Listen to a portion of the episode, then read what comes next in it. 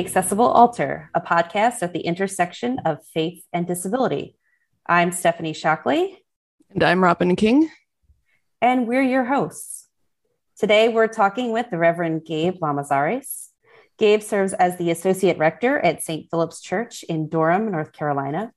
Since his ordination as a priest in 2011, he has served congregations in Portland, Oregon, Manhattan, and Queens.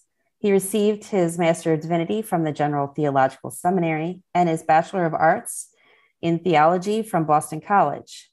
Gabe lives in Durham, North Carolina, with his husband Terry and their dog Marley.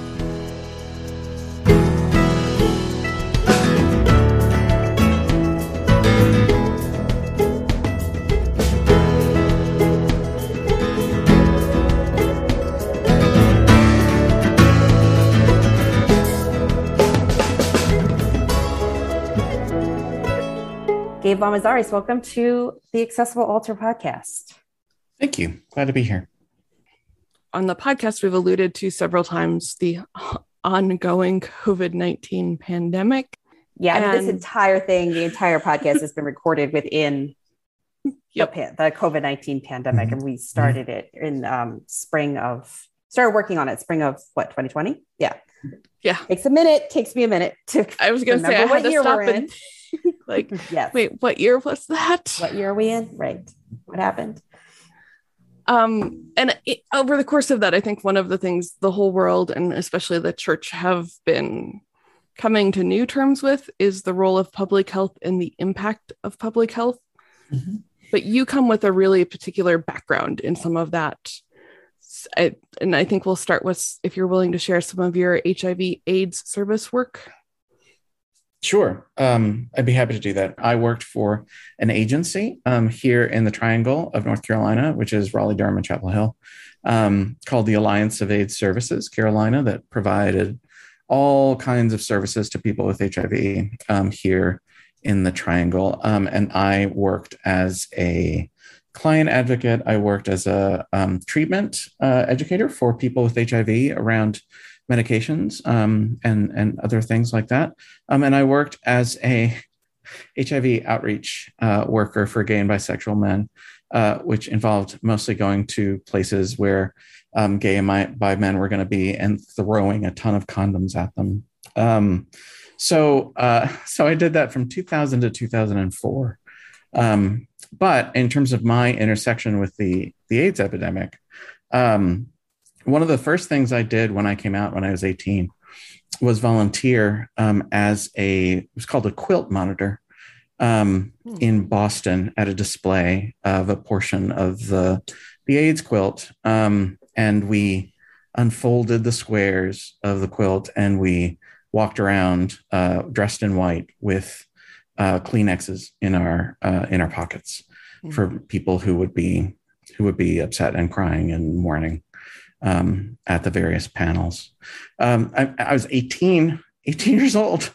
Um, we were when I came out, we were conscripted. Um, it mm-hmm. wasn't Studio 54. It was like it's like a war we were being conscripted into, um, and it was and it was scary um, in a lot of ways. But we also were able to take care of each other, which was great. so since then, I mean, uh, I lost a boyfriend when I was 23 and he was 28 hmm. um, to AIDS, uh, which was uh, absurd, awful. Um, and I lost my brother um, to AIDS in 2001. Um, so I, have been up and down and around uh, this uh, the HIV epidemic um, since since I came to adulthood. Um, so my my opinions and my sort of um, the things that I think and say about the epidemic are not just as a as a professional, but also um, as a person, as a volunteer, um, as someone who has lost people that I've loved um, to AIDS, and as someone who's lived in community, uh, dealing with all the repercussions of HIV in a what is a relatively small um, gay community when you compare it to the larger mm-hmm. uh, society. So I hope that's fair. So you have slash are living through really two substantial public health crises. Mm-hmm. Yeah, one one of which I think it's uh, one of which the HIV epidemic has such effective treatment mm-hmm. beginning about 1996 um, that it's it's still HIV is still certainly spreading, um, mm-hmm. but it, it it's not people don't get sick or don't get as sick as they used to. Many people, um, although it still has a social shape, which means mm-hmm. um, poor people and marginalized people and people with with all kinds of issues um, tend to um, tend to have a much more difficult disease course. Um, and then we also have uh, PrEP, um, which is uh, mm-hmm. pre-exposure prophylaxis, the the availability of something that can help people prevent uh, transmission, which is massive, um, massive. So, so those yeah. two things. But, but in the middle of the other pandemic, I can't help but think, you know, it took a long time. It took a long time. To get to effective treatment. It took a long time to get to effective um, uh, prophylaxis, mm-hmm. and we mm-hmm. still haven't gotten to vaccination Yeah. you know, this is 30 years.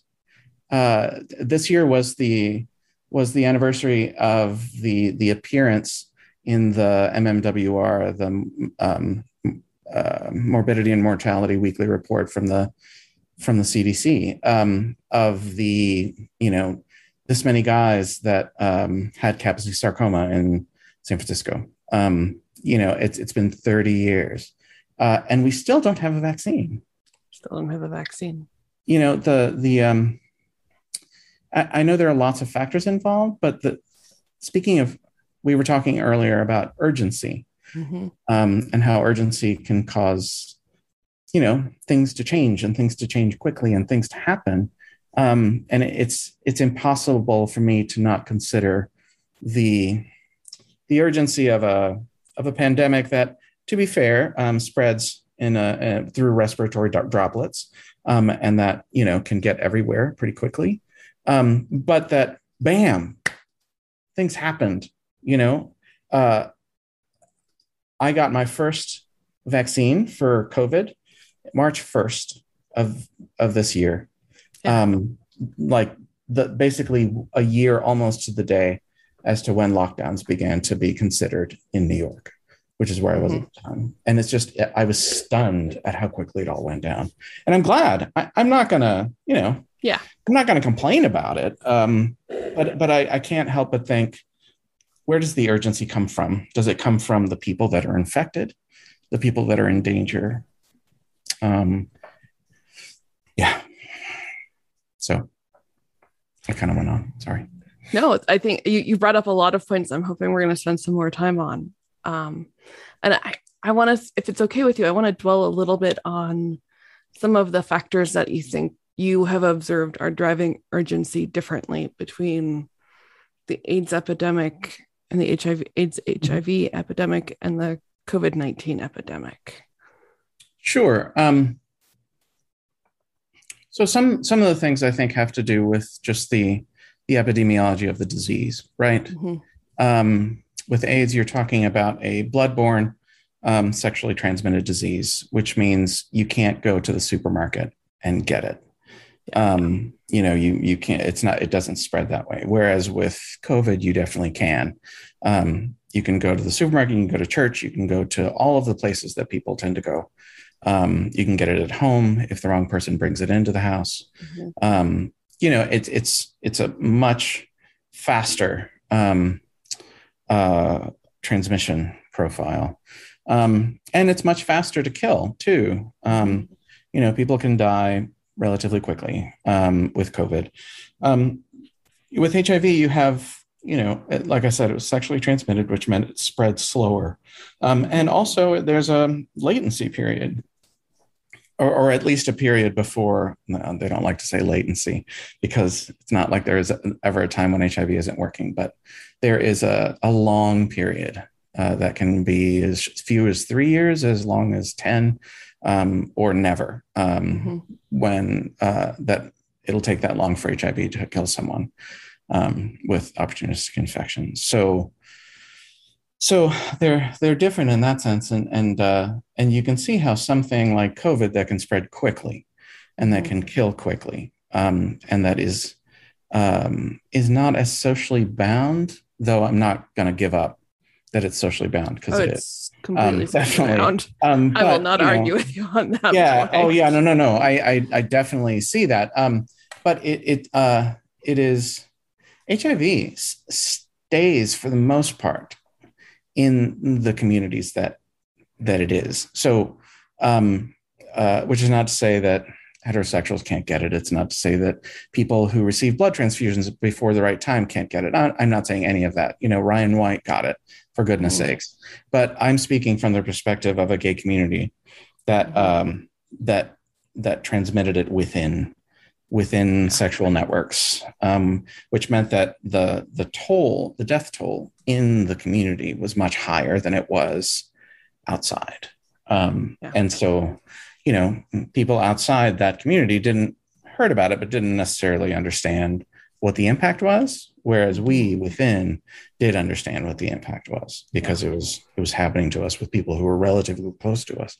Um, and so uh, so there's that and then of course there's who is being infected who is being mm-hmm. affected um i was gonna say like you were talking about how it was largely again not mm-hmm. exclusively but largely yeah. spread within a gay community mm-hmm. and for a lot of the history of the disease the gay community was already heavily stigmatized mm-hmm. Mm-hmm. Uh, yep yep and that was the you know the the thing that larry kramer right yeah. Larry Kramer and uh, and and some of the early history and ACT UP, um, mm-hmm. the the um, the protest and research group um, and uh, education group that did a lot of actions, uh, very public, very visible um, actions uh, against people that they thought were in the way of of of gay men getting the treatment that they needed um, and the the urgency that they needed. That's what ACT UP wanted was urgency. Mm-hmm. Um, but they all said, you know, that Reagan didn't say AIDS until mm-hmm. 1987. I mean, that's the that's the dictum, right? which is yep. a way of saying he didn't care until 1980 until he was told to care in 1987 um, after he had starting started um, his dementia and you know, until it was, uh, for whatever reason, it was decided that it was politically expedient for him to say it. Um, but there was, there's this, and it is hard to let go of, that between MSM, uh, men who have sex with men, uh, and um, IV drug users, uh, mm-hmm. who were the other group that were uh, inordinately affected in, um, that nobody cared. Yeah. Certainly people in government didn't care. You know, they got what they deserved. I mean, you know, uh, whereas a narrative can be composed at least at first in the COVID pandemic, because there's there's more to that. Um, but at first, a narrative can be composed of innocence, mm-hmm. of it just happened to these poor people, and it did just happen to these poor people. I'm, I'm not going to make fun of that. Um, but the narrative of innocence really does help in terms of people, you know, feeling urgency and getting behind care mm-hmm. and research. So, yeah. And I think we're starting to see that tilt in the COVID pandemic where um, it is the people who are more likely to have, you know, grocery cashier jobs and places where you don't mm-hmm. necessarily have access to paid time off. You can easily lose your job, especially in the US um, who are remaining in places where they're very high risk, whereas, you know, um, white collar workers are much more likely to be able to work from home and get their food and groceries delivered and construct a much safer universe for themselves. Yeah, absolutely, and that that was true from the beginning. Um, mm-hmm.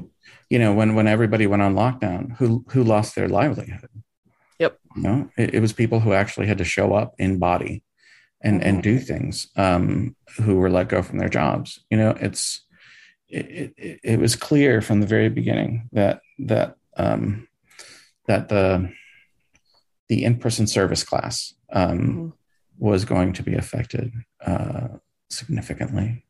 Yeah. Um, and that's part of the social shape, which is something that that I think I learned about through the AIDS epidemic was that it they would talk about the the social um, uh, shape of the epidemic. Uh, in other words, that it wasn't just about how the virus was medically transmissible, that it had a shape that was based on socioeconomics, that was based on stigma, um, that was based on, you know, a, a, number of different factors that affected access to care, that affected, um, you know, the ability to choose mm-hmm. to use protection, for instance. Um, you know, uh, women in in abusive relationships, especially, would bring that up and say, "Do you think I can choose to use a condom? Is that? Do you think that's yeah. something I can tell my husband to do?" Um, sex workers would bring that up and say, "You know, sometimes I can, sometimes I can't. I charge more when I don't use a condom, um, but I, I, have to make money." Um, and so you have this this social shape uh, that the that the that any epidemic um, assumes. Uh, and I mean, and I think it, it definitely has a um, socioeconomic shape, and it has since the very beginning. But the COVID pandemic also, right now, speaking of the narrative of innocence, um, this the the the demonizing of the unvaccinated. Mm-hmm. Um, I was become um, really interesting, and by interesting I mean troubling. Um, and something that really needs to be looked at. Yeah, I was thinking about this interview last night, and I think I saw a news article from Australia where the government is threatening, is really the only word, to stop covering the care for people who don't get vaccinated. Mm-hmm. And I'm like, this this is not good. We no, this is mm-hmm. not Christian. Mm-hmm government may not care about that, but this is going to lead to a lot of worse situations. Mm-hmm. Yeah. And we're still, you know, and it's still, it shows up even in news. Mm-hmm. Like the, the, headlines will say, you know, this, and it's, it's not like it's not true, but, you know, um, uh, you know, uh, and cases, cases begin to rise right now. It's happening. Cases begin to rise among the unvaccinated. Yep. The unvaccinated, like the unvaccinated? Like, are we talking about uh, what were they called in Game of Thrones? Um, the un the unsullied, the unsullied. yes. The unsullied. Anyway, Ooh, okay. That's it. What are they? The unsullied? Like they're, you know, the unvaccinated, the unvaccinated. Yeah. um, and I get that. I mean, we we had um, I won't get into the whole relationship, but someone connected to Terry's family um, who uh, was an anti-vaxxer. She didn't. She was not mm-hmm. going to get vaccinated. Uh, she thought, you know, it was poisonous, and that she was just going to boost her immune system, and that was all. Um, and she contracted it, and she died in four weeks. Um, oh, I'm and so sorry. It, oh, thank you. I mean, we weren't that close, luckily, but it, yeah. it uh, at the same time, it was this awful, tragic thing. Yeah. Um, which, on the one hand, you can say it didn't have to be that way. It could have mm-hmm. been different. And on the other hand, it's easy for that to turn into, well, it's her own fault, you know? Oh well. Yeah. Uh, and and that is a that is a troubling sort of turn of events. Um, that that is similar to speaking of things that we've learned from the AIDS epidemic. Mm-hmm. That is stigmatizing and is similar to kind of saying, well, you know, I don't care if you don't want to get vaccinated. I don't I don't care what, you know, go ahead, do what you want um, and it may turn into, like you said, um, not not not paying for services. Mm-hmm. I don't think it'll turn into not offering services, although that's talked about all talked the time. About. All the time. Like, why should these people be able to, you know, to to talk about how awful medicine is and how awful the vaccines are, and then when they're sick, show up at our hospitals and take up resources? And it's mm. because society is judged by it, how it cares for the least among them. Yeah. How about that? Very, very like basic. How about that? Because because as humans, we we owe um, we owe care and alleviation of suffering uh, mm-hmm. if we have it um, to to other human beings. Like, how about that? I know we have strayed very close to topics about both generally and specifically about the pandemic that are very close to your heart. This is really interesting conversation, and I'm I'm right there with both of you on on this particular issue, and you know on this um in this sense of you know we all have a lot of feelings about what people do, and sometimes people do really reckless and thoughtless things. Um, and COVID behaviors around COVID are an example, but there's not it's not a good reason like we need to be better than like revenge right or whatever it is we mm-hmm. want to i think some level it's punishing that's my sense of some of the rhetoric around that mm-hmm. right is we and i mean this is very like i read the news and i listen to people who i think are smart armchair observation so um but i think a lot of people are really angry at all of these like you know mm-hmm. the unvaccinated army which they're not there are mm-hmm. people who are struggling with health decisions mm-hmm. um, who are keeping them from resuming their life mm-hmm. Mm-hmm. and a part of me gets that and a part of me also knows that we still owe them care and a livable world mm-hmm. and time as much as that also irks me to figure out what they're going to do and for us to provide some of the other buffers to keep us all healthy. I mean i find it i i find it as irritating. I really and i really do find it as mm-hmm. irritating as the next person. And i was um incredibly angry. I mean Robyn and i've talked about this in, in an earlier episode of the podcast. I was incredibly angry at the beginning of the pandemic when commentators or uh, in some cases politicians kept making comments like well don't worry. You know you'll be fine if you get it. It's just xyz people who it's going to kill mm-hmm. as if xyz people fill in the blank whoever they were um, didn't matter. Um, that's a that's such a huge huge issue for me. And so it is and it and related to that is very frustrating when people don't want to do things that protect all of us Mm-hmm. You know, they don't want to participate in making public health better. But at the same time, the leadership that they've had, the rhetoric that they've been exposed to, whatever, is so toxic and so unhelpful that how can people make good decisions? Honestly. And and regardless, that's never is never a reason to talk about whether or not people get treatment or whether or not we, you know, mm-hmm. we pay for it or whether or not whatever. I don't, you know, you can be mad, but that's an individual emotion you get to have. It's not policy doesn't isn't supposed to run on emotions. It is um,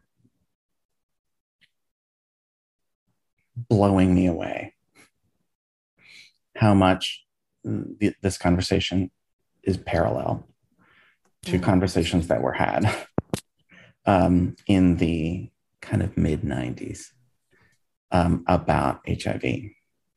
Because there were, well, there were always people who wouldn't use mm-hmm. condoms, um, who, you know, for all kinds of different reasons, um, and reasons that you can't just chalk up to, you know, um, malice Mm-hmm. Um, reasons that you can chalk up to mental health issues, reasons that you can chalk up to actual values um, about the the importance of sex in um, in gay male identity and communities.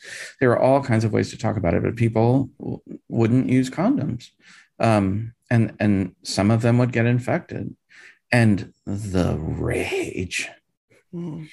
that was directed at them not by not by other people with HIV who'd caught it before, but by people who hadn't, um, who were just like, my lover died after you know a year of the most miserable, you know, uh, horrible things that happened to him, and you're just gonna go out there without condoms and have sex and get infected. You're spitting on his grave. Like I am not making that up. I'm not no. exaggerating. No, no, I was going to say that sounds like something you heard. That is, I did. I did hear it. You're spitting yeah. on your graves, um, and it. But it, it it recalls sort of the loss of that narrative of innocence that I was talking about, right? Mm-hmm. Um, which is we didn't know we were innocent. We you know we caught it and we couldn't do anything about it and we deserve all the all the compassion and, and pity in the world but you knew. You could have vaccinated yourself. I, for covid you could have worn a condom. You could have done all of these things and you didn't do it and you deserve hmm. whatever you get. Um, and i and, and there are people who are like i hope you do get it. Um, because how dare you? You know you were saying um, uh, Stephanie, you know, uh, why why won't they contribute to a better sort of public health kind of system mm-hmm. um, to to the behaviors that lead to um, there being less, you know, less infection, less less sickness, less death. You know, why won't they do it? What's their we're talking about the unvaccinated, but it was the same conversation that was had with people who weren't using condoms. Um, and as you were going through that list, sorry if I'm interrupting you. No, please go ahead. I I'm hearing in my head the conversations I hear behind the backs, and not in a you, mm-hmm. in a way that's not meant to be malicious, but like so and so got COVID. Well, were they wearing their mask? Did they get mm-hmm. like? Mm-hmm. Let me see if I can track this airborne infection that you received going out into spaces with other people down to the specific thing you could have done. Yeah. And sometimes you can do that, and sometimes you just can't. Mm-hmm. Well, and and to an extent too, because there's there's this whole kind of, you know, they weren't doing what they were supposed to be doing, so mm-hmm. they deserve what they get.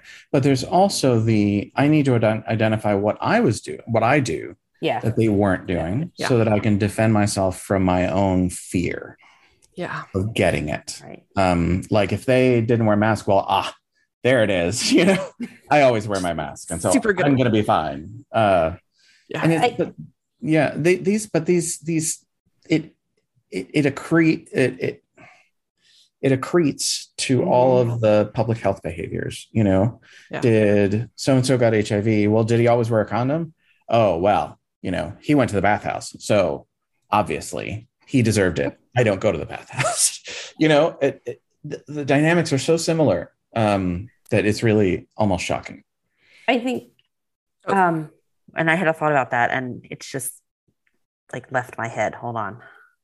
Um. Mm, oh, oh, I know what it was. You know, one of the things that I certainly felt in, at least in 2020, is I felt like there was um, this such a lack of leadership mm-hmm. that you had to just guess, and that almost seems like a parallel mm-hmm. too, right? Like there's there's not a lot of information. We don't. They kept saying that it's droplets, but it's not aerosolized. Mask doesn't help. Oh, does a mask help? Maybe a mask helps. Like everything was just mm-hmm. back and forth and whatever. And so you, you know, people were wiping down their groceries. People were doing all the, like, you just felt, many of us at least, um, you know, speaking for myself, felt kind of paranoid trying to figure out mm-hmm. what is the thing that is going to be the best practice here? What can I do? Mm-hmm. Um, and and I, I didn't, you know, you just didn't know like the guidance, who knows? There wasn't a lot of guidance. There was like this power vacuum at the top mm-hmm. of, mm-hmm. of, of, of nothing. And there we were. And like all three of us were in situations of, we've got communities of people that gather in a space and yeah. we have to figure out what to do.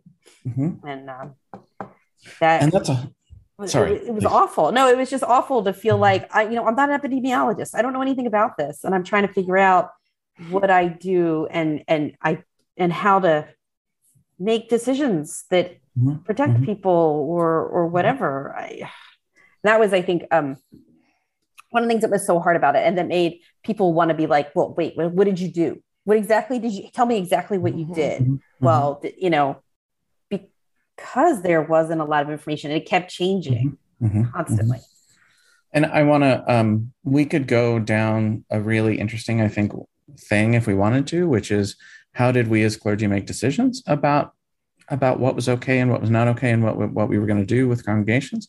But I, I, do want to address kind of what you were what you were saying um, before, uh, which is the lack of information, um, mm-hmm. which is if you go right back to the HIV epidemic, 1981 yeah. to three, um, you're talking about people saying that it's caused by poppers Um, in other words, Oh gosh, you know, that's right. I'd forgotten about that. That's Absolutely, right, that yeah. was caused Yeah. by poppers. That it was Yeah. caused by Yeah. all these different things. Could you get it by kissing? Could you get it by sharing plates and and glasses? Public Um, toilets. I remember there being a whole yeah. like oh yeah. There's public toilets are always a favorite of Yeah. of, of people who are who are scared, who are freaking out about, Mhm. you know, where is this going to come from? Because it already feels like here you are using a Public public toilets kind of toilet that out someone else everybody. has used. like we're already on the We're end already all sketched out by public toilets, you know. Um, and so it's it's easy Right. to push people right over the edge with that. But you know, there were I remember, you know, these are apocryphal stories, but of of people going home because they were sick, um, and they were always fed on paper plates um, Mm. and on disposable cups because and they were forced to eat outside because people thought, well, that might be one of the ways that it's transmitted. Um, so you know, people's and oh gosh, the AIDS epidemic is so rich. Um, um, so can can I talk a little bit about that kind of the church's response? Oh yeah. No, To COVID. please. That's on. That's Um, definitely on our That's, list. on the list. Yes. So please. So I've got a couple of different ideas. Um, one of them is that in in my experience, and I've been I've been here in North Carolina the whole time. So the guidance that we received from the church was from the Diocese of North Carolina. Um, it, it, in addition to the various mask mandates and various things, North Carolina has a heinous Rep- Republican legislature, but a Democratic governor. Um, and so uh, he was really on it in terms of following the science, you know, issuing the mandates, all of that. Um, so we had all of that, but I found that the church, uh, um, for reasons that we can talk about, was always more conservative Mm. than the guidance. Um, you know, the guidance said you can be inside. Be careful. You know, we can't we can't guarantee no risk, but you can be inside with masks and distancing. Or you can be to be safer, you can be outside with masks and distancing. Whereas what the diocese said was stop. Stop any in-person meeting. Mm. no in-person meetings. No worship. No that's what north carolina said. No no no no. Uh, everything goes on zoom. Close down the, the offices. Everything goes on zoom um, and and which which is a bit of a more you know a more conservative standard. Mhm. um, and it was just it was interesting to me because i think ultimately it was motivated out of compassion right? Out of Mhm. there's no way that we want anybody to to get infected in our churches. Like you know and so we're going to do whatever we have to to make that happen. But I, don't know if y'all found that as well I found some of that. I would say, I mean, so I'm in the Diocese of Edmonton in Alberta. Um, and I was watching like the pandemic sort of move from the East Coast to the West Coast, which is imperfect. I know it hit places like King County very early, Mhm. but that was sort of the general trajectory in like late February, early March 2020. Mhm, mhm. And I was looking ahead at what some of my colleagues on the East Coast were going through as they were navigating the move to being online and out of their buildings and thinking, it's going to come here. What do I need to have like in my head? Mhm. And it was literally like four months after my start date at my current church. Um, and I was like, okay, on Sunday, I will ha- need to tell people we're probably going to get shut down for the pandemic. Check out our Facebook page, get on our newsletter, do all these things. And I was playing D&D with my friends and um, checked my email when it wasn't my turn. And I had an email from the bishop saying, like, worship services are canceled. You can do something online. We're out for at least two weeks. i think ours did too at least two yeah, it was like Same two thing. weeks. and I'm like, two years later, we have managed to be in the building for like five weeks, five, six weeks. Mm. wow wow Because our building is small. So as long Right. as like physical distancing exists, we Mhm, are online. mhm, Um, mhm. but yeah, two weeks. But the province didn't act for another week. so I'm in New Jersey, and you know, so we were early, and obviously Mhm. we were early, and I have not been out of New York City for very many years. So I was sitting here in New Jersey watching New York City just fall apart. Um, just, Mhm. just with experiencing what I would call survivor's guilt for the first. I've never experienced that before, and I, Mhm. I watched New York with such a sense of guilt that I was here in New Jersey. That I had, I live on a, I live in a rectory. I live on five acres. I was, ju- I, had so much space Mm. and safety. I just felt, oh God, I felt awful. But New Jersey was was ex- was very very affected. Um, and it, and again, it happened really fast. Um, I had a big funeral that I did on March 6th, and I'll never forget this because it haunted me for weeks. Um, Mhm. and March 8th was the last Sunday services. So March 6th was a Friday. And I remember having all these people in the building and all this chaos. And I was concerned about it, but not concerned enough not to do it. And then we had, you know, regular services on March 8th. And the following Friday, which I think was the, I guess it's the 13th. That makes sense. Um, yeah, I think the 13th, we had a Zoom with the bishop and with an uh, infectious disease specialist who is a member of one of our congregations uh, in the diocese. And it went, we went from like, this is something that's of concern to close everything now. And we were like, when? And they said, the bishop said to the infectious disease doctor, he said, do you, can we wait till after the weekend or do we need to do it now? And he said, now, like as soon as you get off this call. And I literally shut, I notified our preschool and we shut the building down. Mhm. I mean, and for months, right? Just really, and it happened, it was like the zombie apocalypse, just like Mhm. all of a sudden. I mean, Yeah. and really, really fast. And New Jersey was like a ghost town because there was nobody on, you know, we had went on lockdown, there was Mhm. nothing, nobody on the roads. It was a very weird time. And they told us nobody is allowed in your building except the people that live in the household of the rector or, you know, the priest in charge or whatever. And so that meant my husband and I um, in the building by ourselves. Anything time, anything had to be done for months and months and months and months. Mhm. Um, yeah, it was very, it was very strange. It was a very strange, very strange time. The only thing that was reassuring to me is that it all came from the bishop. So it was very much like these are the bishop's orders. If you have a problem, here's his phone number. But we're going to do this. This is our polity. When the bishop gives an order, we follow the order, even if we don't Yep. like it or whatever. And that we had a governor who was very, there was a lot of leadership in New Jersey, whereas I felt like at the federal level there wasn't. Mhm. It was, yeah, it was a very, Yeah. it was a very weird time, but I was glad the church was taking it seriously because I was Mhm. so concerned. I have a, my parish is so many people who are older, and I was so concerned Yeah. about the safety of people Yeah. in our parish. Mhm. That's what I was going to say. I think some of it is driven by a deep concern. I hope, I know this has been some of my propelling thought in a lot of the decisions, is churches tend to have at least slightly of a population disparity in people who have serious health conditions. Mhm. Mhm. Um, Mhm. So we tend to have people who would be much more potentially susceptible to COVID. Mhm.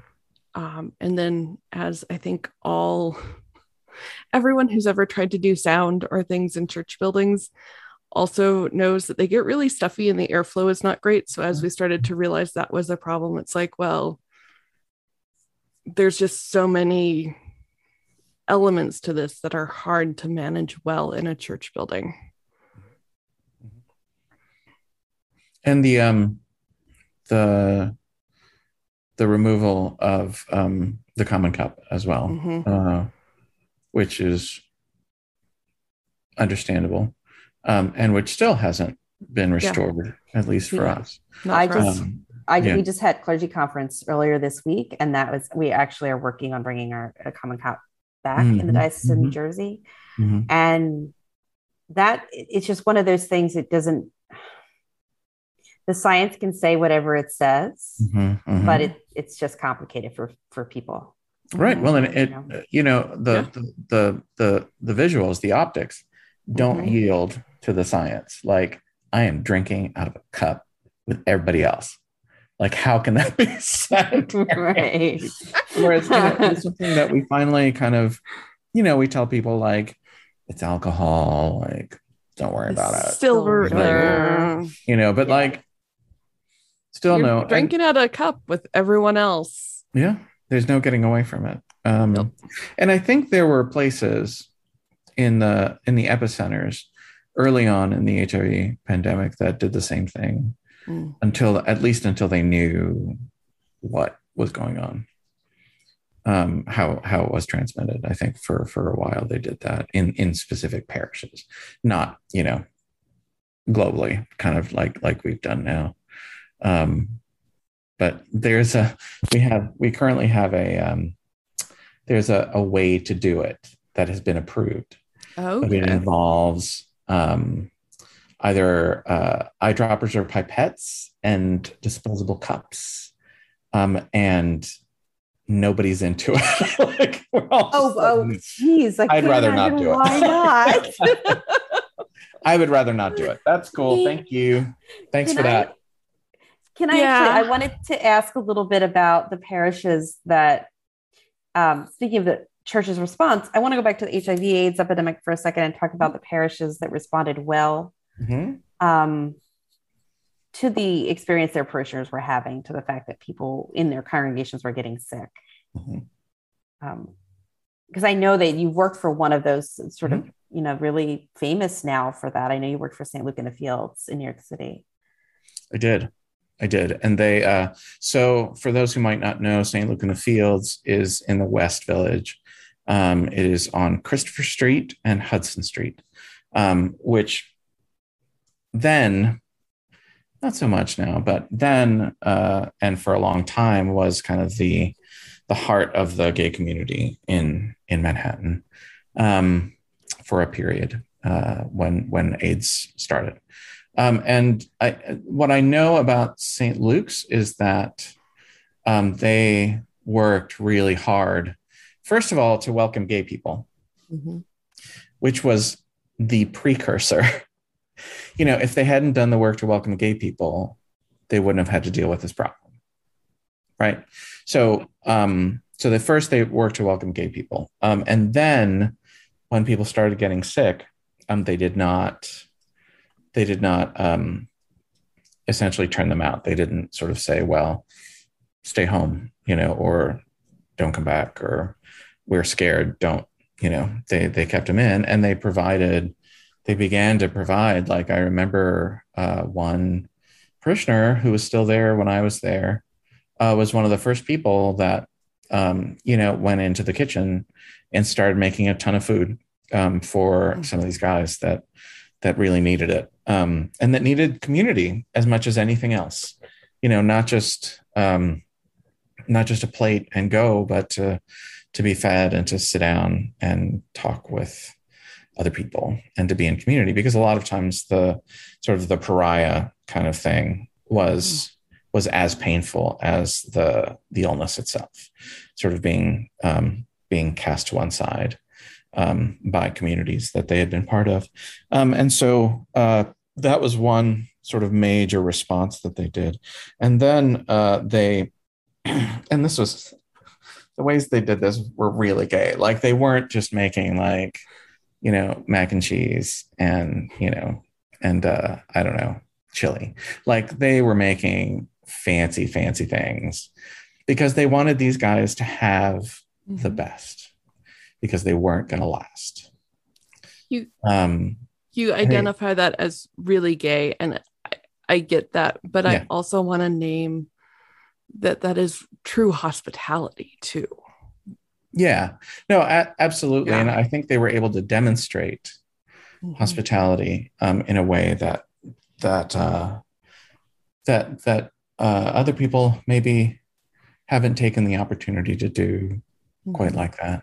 They also went into St. Vincent's Hospital, uh, which was one of the first hospitals that really became a place for people to to receive treatment, and they would go around with a tea cart and little, you know, petit fours and finger sandwiches, that's so like episcopal anglican right?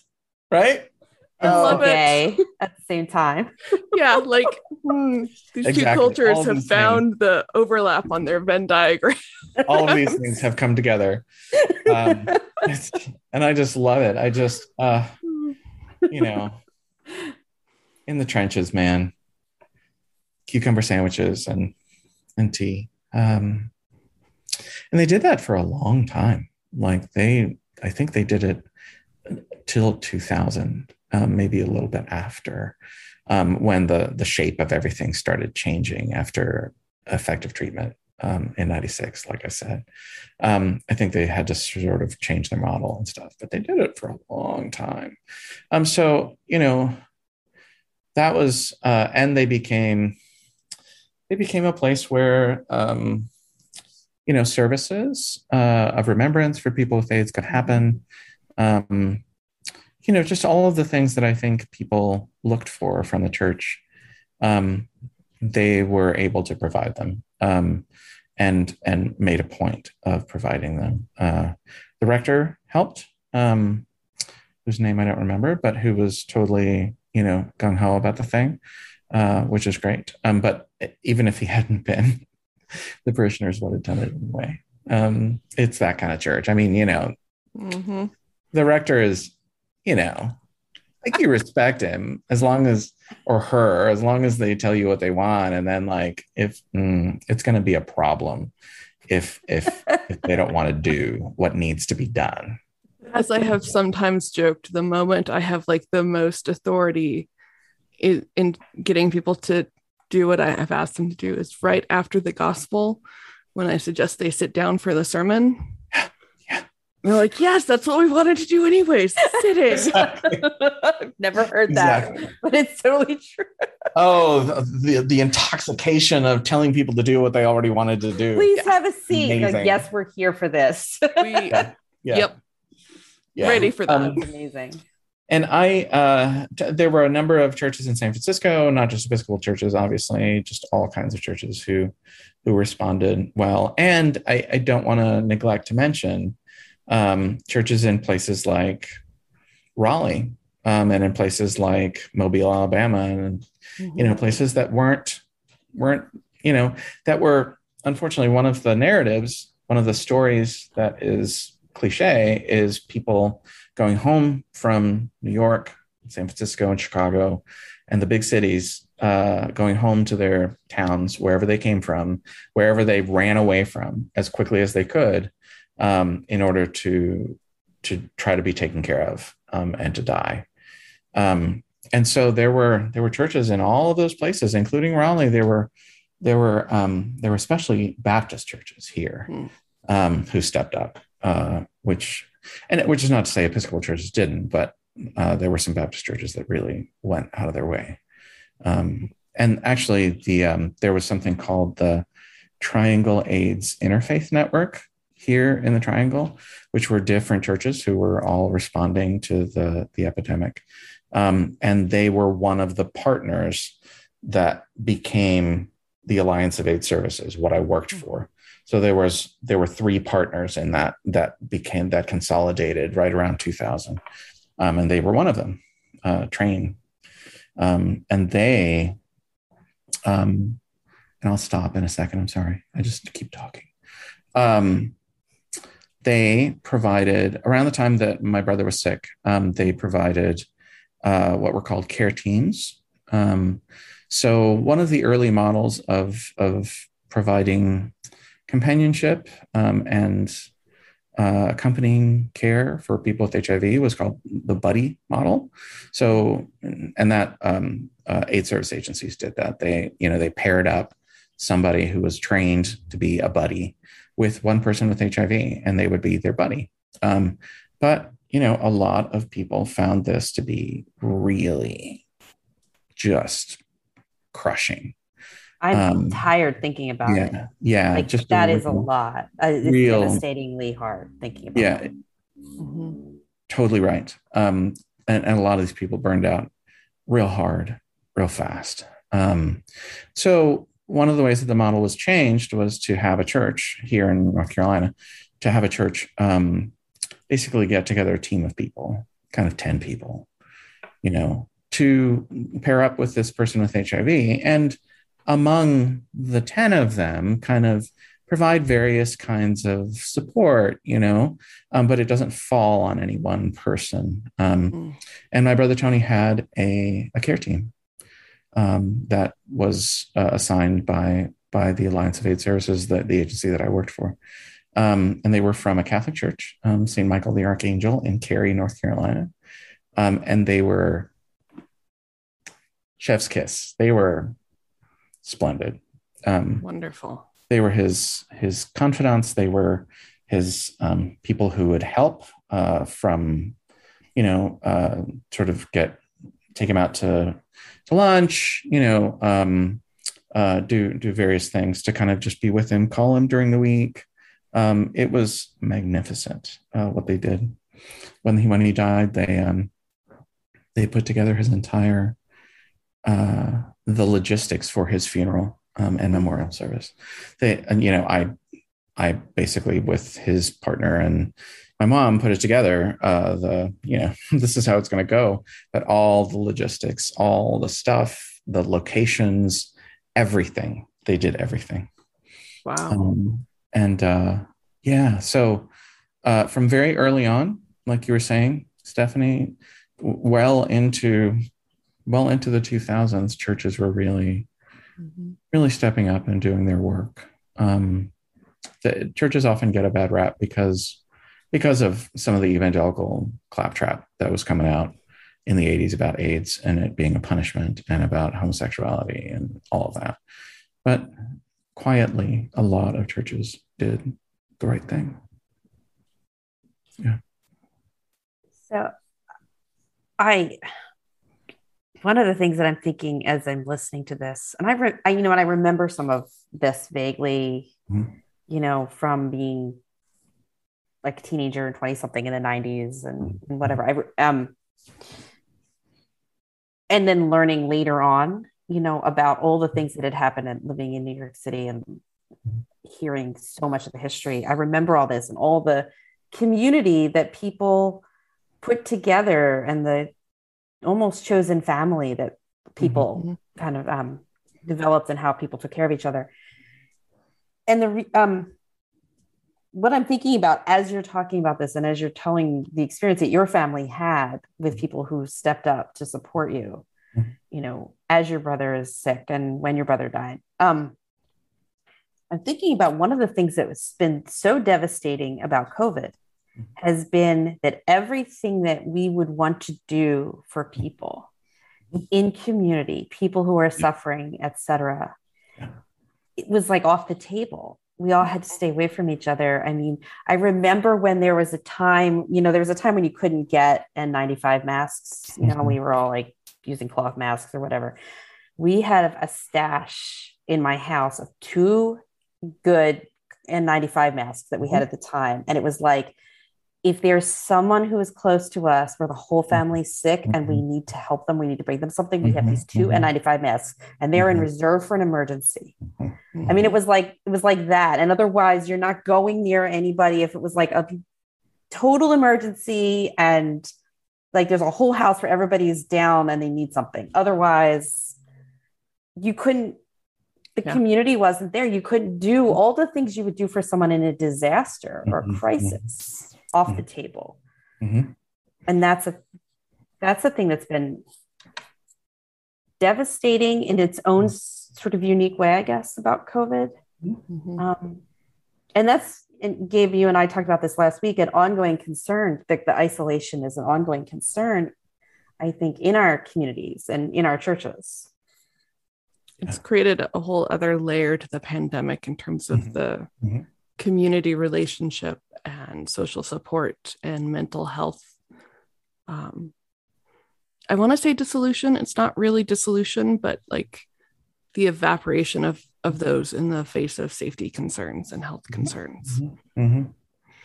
And that was something that that we didn't obviously didn't have to do mm-hmm. um, from pretty early on. Once it was figured out how it was transmitted, you know, people could be around, people could hug and you know and be with each other and um, you know be in community be in close community Um, you know, all uh, they could, you know, they could be in the room when their loved one was dying Mm-hmm. instead of not being in the room or not even being in the hospital. You know, th- there are Yeah. elements about this this this mode of transmission um, and the the social distancing and, and all of those things that are absolute to me are new experiences that that, like you said, prevent some of the crucial um, aspects of community. One of the I'm not going to say, I'm not going to say uh, that it's it's a good thing that came out of bad things. I'm just going to say that it was a um, one of the things that was life giving during the AIDS epidemic was this enhanced community, Mm-hmm. um, really tight knit community uh, that felt a little embattled, um, and that Yeah. sort of got closer because of that, um, and uh, you know because of this sort of unified purpose, because of this kind of um, and and all kinds of just all kinds of reasons. But during the AIDS epidemic, I can only speak for part of the gay community, the one that I've found myself in and belong to. Right, there's a it's a much larger dynamic, um, a much larger phenomenon than just kind of the generally white gay communities, you know, that are in urban centers. But that's where I was, and I found that during the AIDS epidemic, it was so so tight um, and so life-giving and so warm in many cases some people won't will say it's the opposite but that's how i experienced it and after you know once it wasn't as big a deal do you know what i mean when when treatment was Yeah. better and then you know the, that whole portion of of the gay community kind of just dispersed just kind of Hmm. went our own ways you know i i went off and i started dating and i got married and i had other things to worry about and to think about and you know um and it just it just that that that tight community kind of just came apart um and so i don't miss it i don't ever want it to happen again and i did feel really close to those guys then Mm-hmm. uh, in a way that I do miss. Um, so different things can happen in the middle of those, in the middle of pandemics and epidemics um, around human community. Uh, but like like we were saying, you know, um, COVID has this this one uh, this social distancing kind of necessity that makes things difficult. And I think um, there are lots of things too that are coming out of it. Um, um, some people working at home, some people uh, quitting their jobs. Oh, I don't know how they're doing it, honestly, but they are doing it. Um, a lot of They're people doing doing it. Um, and they've really asked questions about why are we doing what we're doing. Um, and I don't think they might have asked those questions without this experience. Mhm. Um, so, so it is. I mean, it's important to say to not say that it's important to me to not say that, you know, there was a purpose. There was a purpose to all of this suffering because that makes me angry. Have you Yeah. heard? You haven't heard Robyn on this. I don't think. So. I I, don't think this mm, is a pet yes. peeve of hers. I- Yes. mm, Pet peeve. it Pet makes peeve. me livid. I, I Makes me livid. um I, I and and I, I I will say that there are sometimes things that will emerge from these difficult experiences that are valuable. Yeah, I think there's a significant line between looking at something that was hard and saying that was horrible. Mhm. And in the middle of that, Mhm. I was still able to find good things and Mhm. saying that horrible thing happened so I could find these Yeah. good things in it. The second one, like that is not that is Yeah. not how my God works. I'm really certain that is not how the God of Abraham, Isaac, and Jesus work. I have a I have a whole rant on that that I'm gonna save for another time. But it's a whole mm, a whole Mhm. rant. I just don't I don't buy that. Um, Yeah. And uh, like I said, um, good things. Uh, you can rescue good things out of the shit. Sorry. Yeah. Um, you can rescue good things out of it. uh, mm-hmm. and that's what I feel like I've I've done from the AIDS epidemic. I mean, like I said, I don't ever want it to happen again. And if it if I could choose for it not to happen, I would.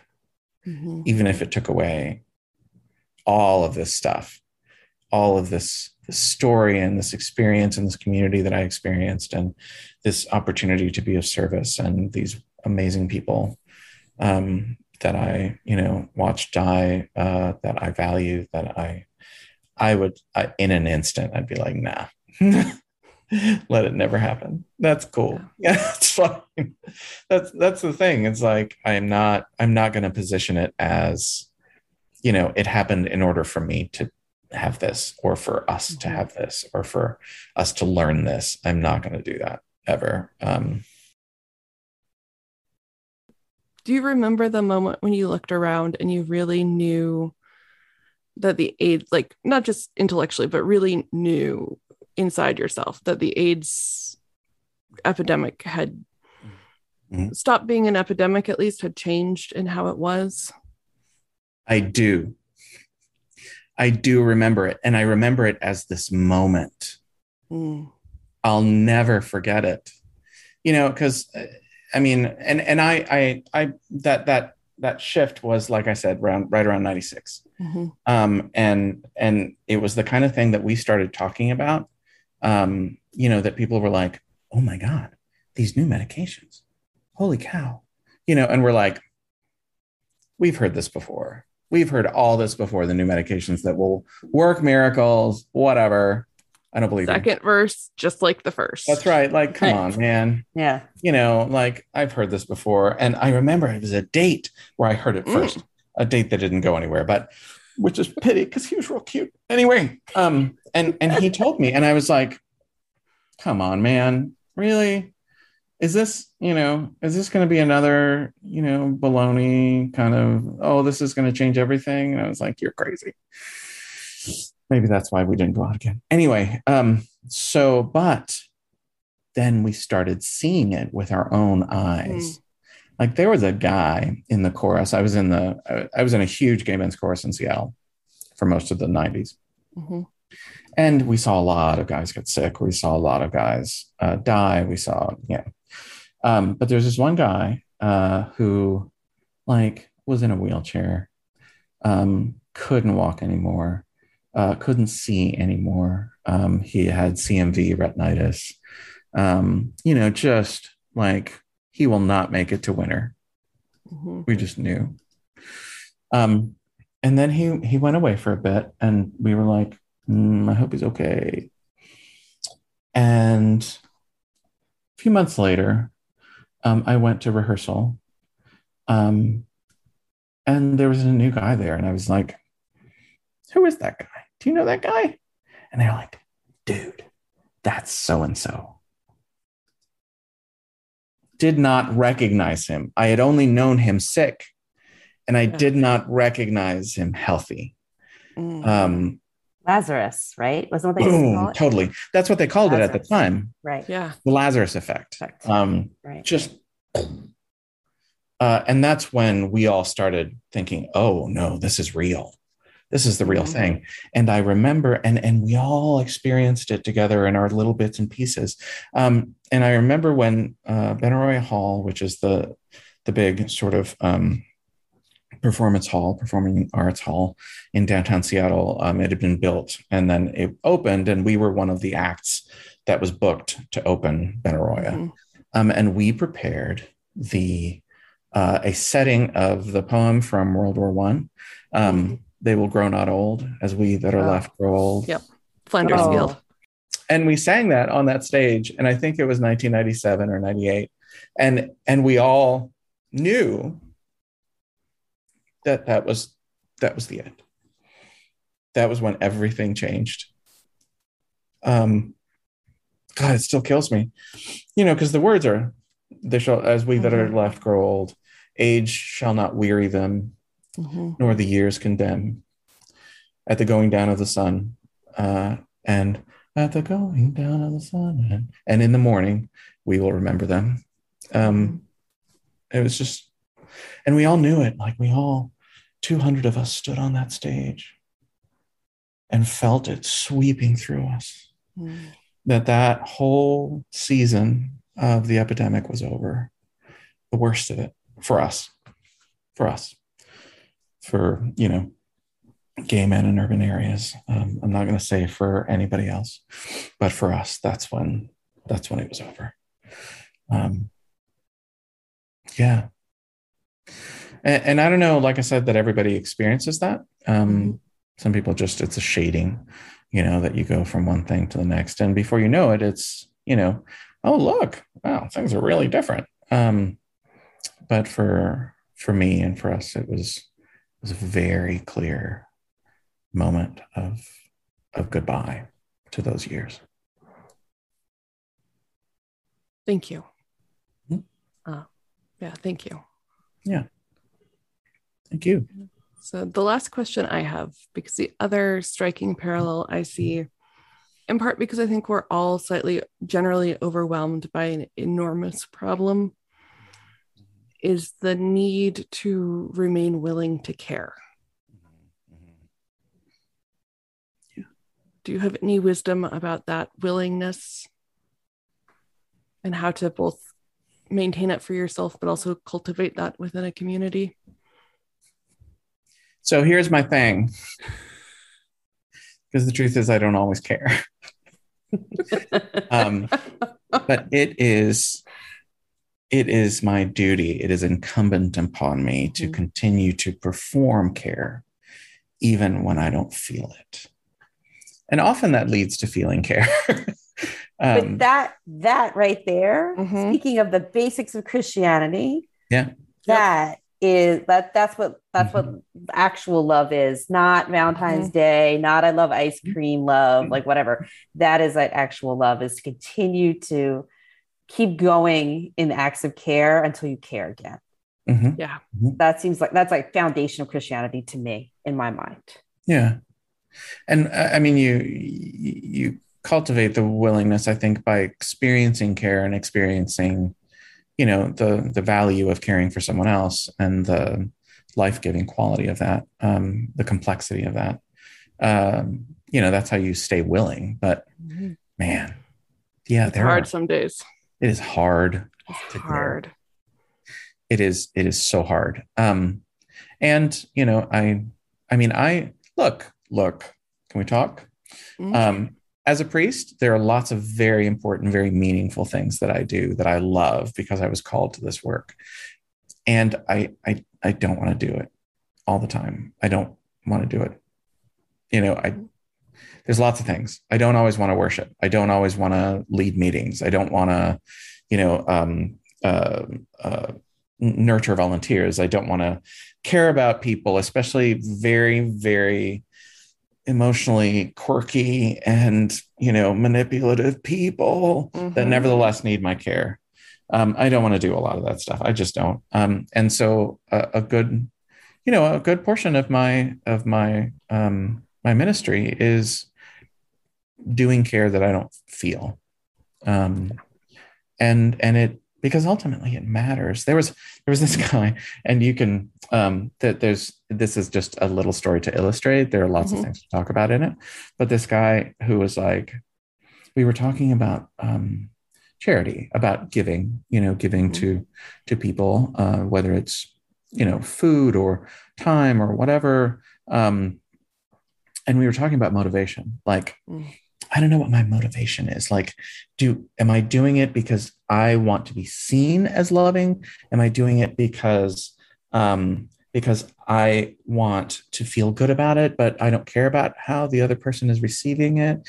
And some of these are really good questions, but there was one guy who was like, okay, look, the guy who's hungry, who's getting the food you're giving him, doesn't care about your motivation. That's right. He doesn't care about your motivation. He's hungry, he needs food. You give it to him. You've yep. done your job. You worry about your motivation on your own time.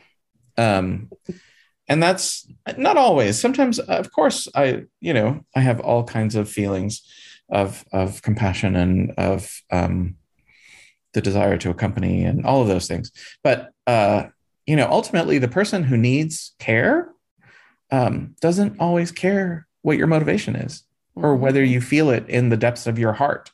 Like you just do it, and they they often get the they they get what they need. They get what they want, um, and that is okay. That is the good enough priest. One of the things, and you've talked a little about how this wasn't your maybe year to year experience of the AIDS Mhm. pandemic, Mhm. but one of the parallels that exists between these two pandemics, because they are both massive health crises, is an enormity of loss and grief. Do you have any wisdom for people who will be walking into that for possibly the first time in their life? You don't have to, but Mm, mhm. Mm. You know, I've said this before, but I'll say it again. Um, Mhm.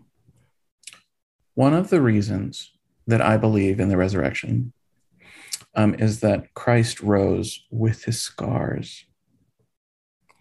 Um, if he hadn't, if he had just sort of come out with a new perfect body, completely unmarked by Mhm. you know by his his experiences by his the violence that he endured by his death um i wouldn't buy that i could just be like i don't need that because i'll tell you what um i i carry scars and that's they just are. They just are what they are.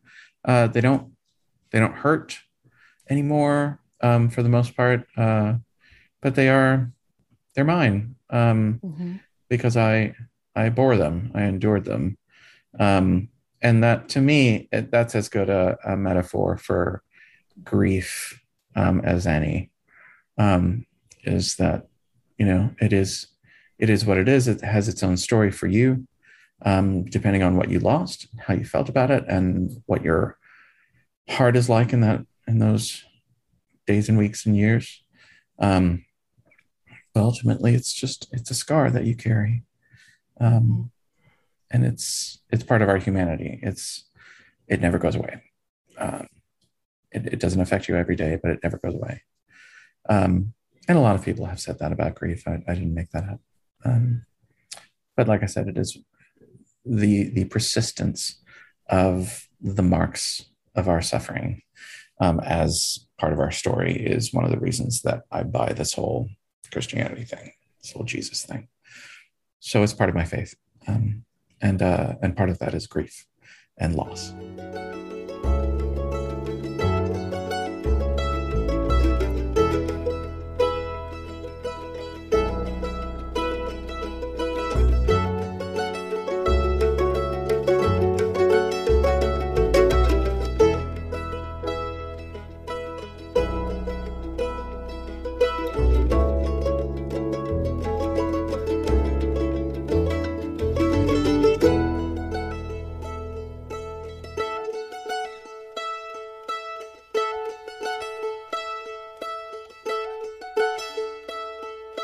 Thank you for joining us for this conversation about faith and disability. We encourage you to find local conversation partners about everything we've talked about in today's podcast. And we hope it's been helpful to you in your conversations about the pandemic, faith, illness, and disability. Special thank you to today's guest, Gabriel Lamazares. So, Robyn, as we wrap up this conversation, um, what are some things that stand out from this conversation?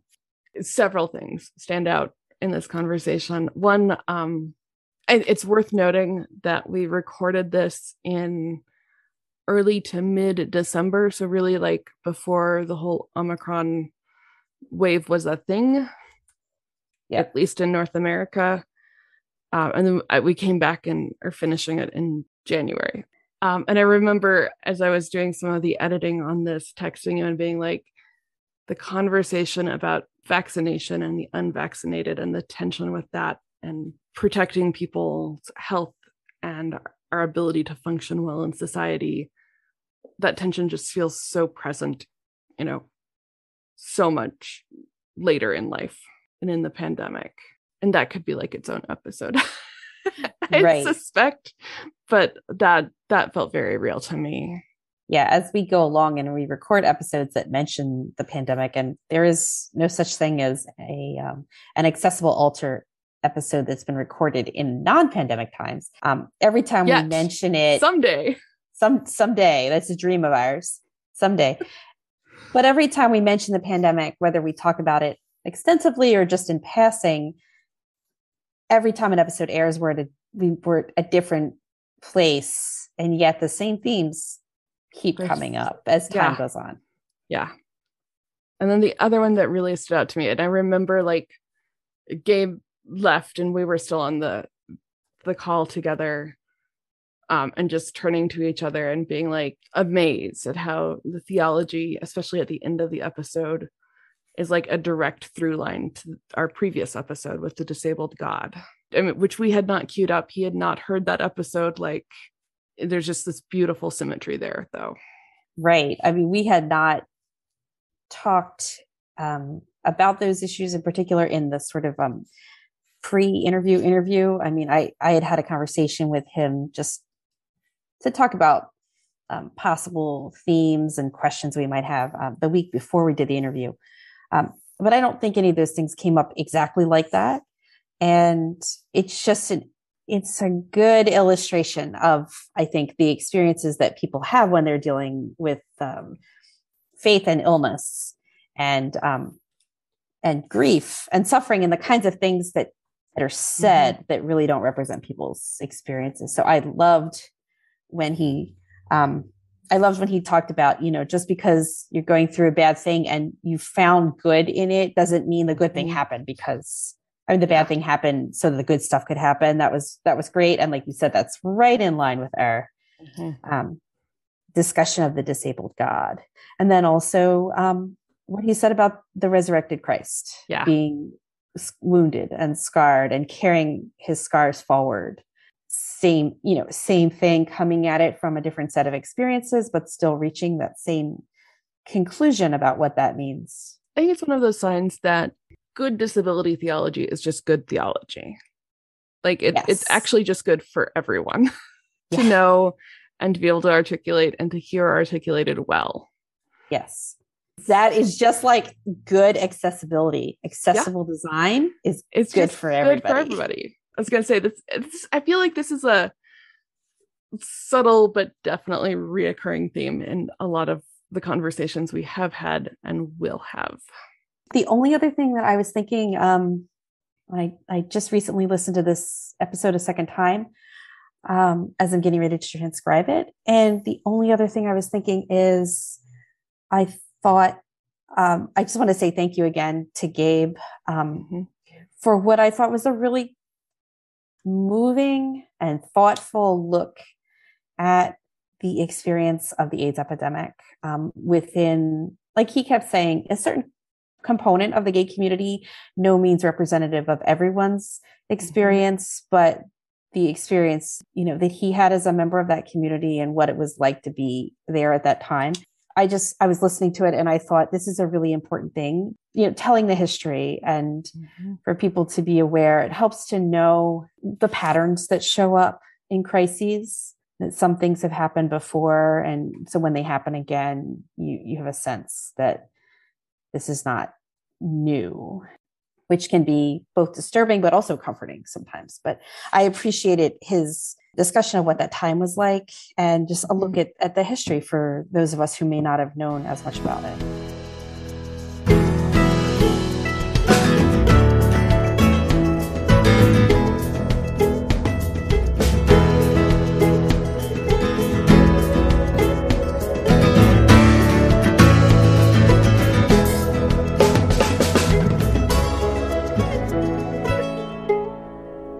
Listening to The Accessible Altar, a podcast at the intersection of faith and disability, hosted by Robyn King and Stephanie Shockley. We record on the traditional land of the Lenni Lenape and Treaty 6 territory. If you like the accessible altar, please rate and review us wherever you find podcasts. For additional information about anything we talked about in this episode, as well as a transcript of the show, check out the show notes on our website, www.accessiblealtar.com. We are on Twitter and Instagram as at Accessible Altar, and join us on our Facebook page at The Accessible Altar. If you have questions, feedback, or ideas for future episodes, please email us at accessiblealtar at gmail.com.